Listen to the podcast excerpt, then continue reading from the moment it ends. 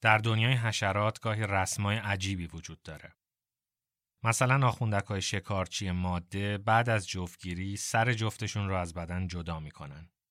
تصور کنید که نقاب یه آخوندک به صورت زدین و در مقابل یه آخوندک شکارچی ماده قرار گرفتین.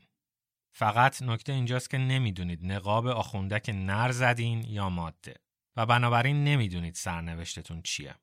این بازی فرضی رو ژاک لاکان روانشناس فرانسوی قرن بیستم طراحی کرد تا ریشه و مفهوم استراب رو توضیح بده.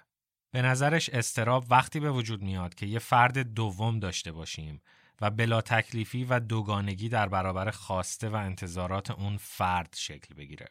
بنابراین برخلاف نظر روانشناسان دیگه استراب یه احساس خودانگیخته و بدون عامل بیرونی یا در اثر حراس از دست دادن تعریف نمیشه. ریشه استراب اینه که نمی‌تونید پیش بینی کنید انتظار و رفتار والد یا معلم یا رئیستون در مقابل شما چیه.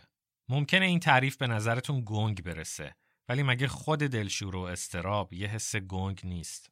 به طور روزمره این بزاعت رو داریم که خودمون رو گول بزنیم و نادونی برامون مشکل درست نکنه. ولی در برابر نگاه یا آخوندک شکارچی ماده دونستن اینکه جنسیتمون چیه میشه مسئله مرگ و زندگی. از اینجا میشه فهمید که برای غلبه بر استراب نیاز به دو چیز داریم. ایجاد یه فاصله نمادین و روانی با فردی که این استراب ایجاد کرده و تحلیل و درک نوع خواسته اون فرد از ما که برمیگرده به اینکه نقاب خودمون رو بشناسیم.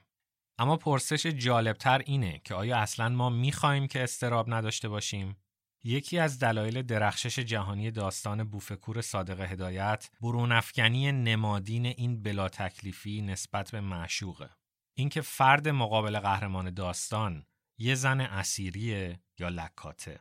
و آیا قهرمان در اوج تلاطم و اون فضای وهمانگیز اگه حق انتخاب داشت آیا ترجیح می‌داد هیچ یک از این دو زن وجود نمی داشتن؟ یا دوگانه وجودی و استرابامیز داستان رو خود قهرمان اراده کرده و با کمال میل به بازی وارد شده. همونطور که ژاک لاکان بازی آخوندک ها رو طراحی کرد.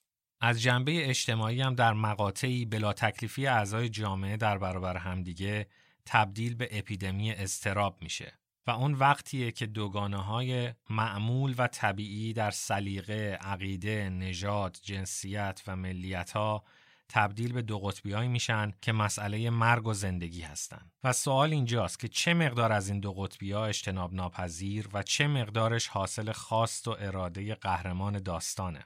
گفتیم که استراتژی فردی درمان استراب یکی آگاهی و دانشه و دیگری ایجاد یه فاصله نمادین و روانی بین فرد مسترب و عامل استرابه. آیا میشه گفت در اپیدمی استراب اجتماعی هم فاصله گذاری یا حداقل ایجاد یک وقفه در پروسه در همامیزی می‌تونه به درمان استراب و جلوگیری از فاجعه کمک کنه؟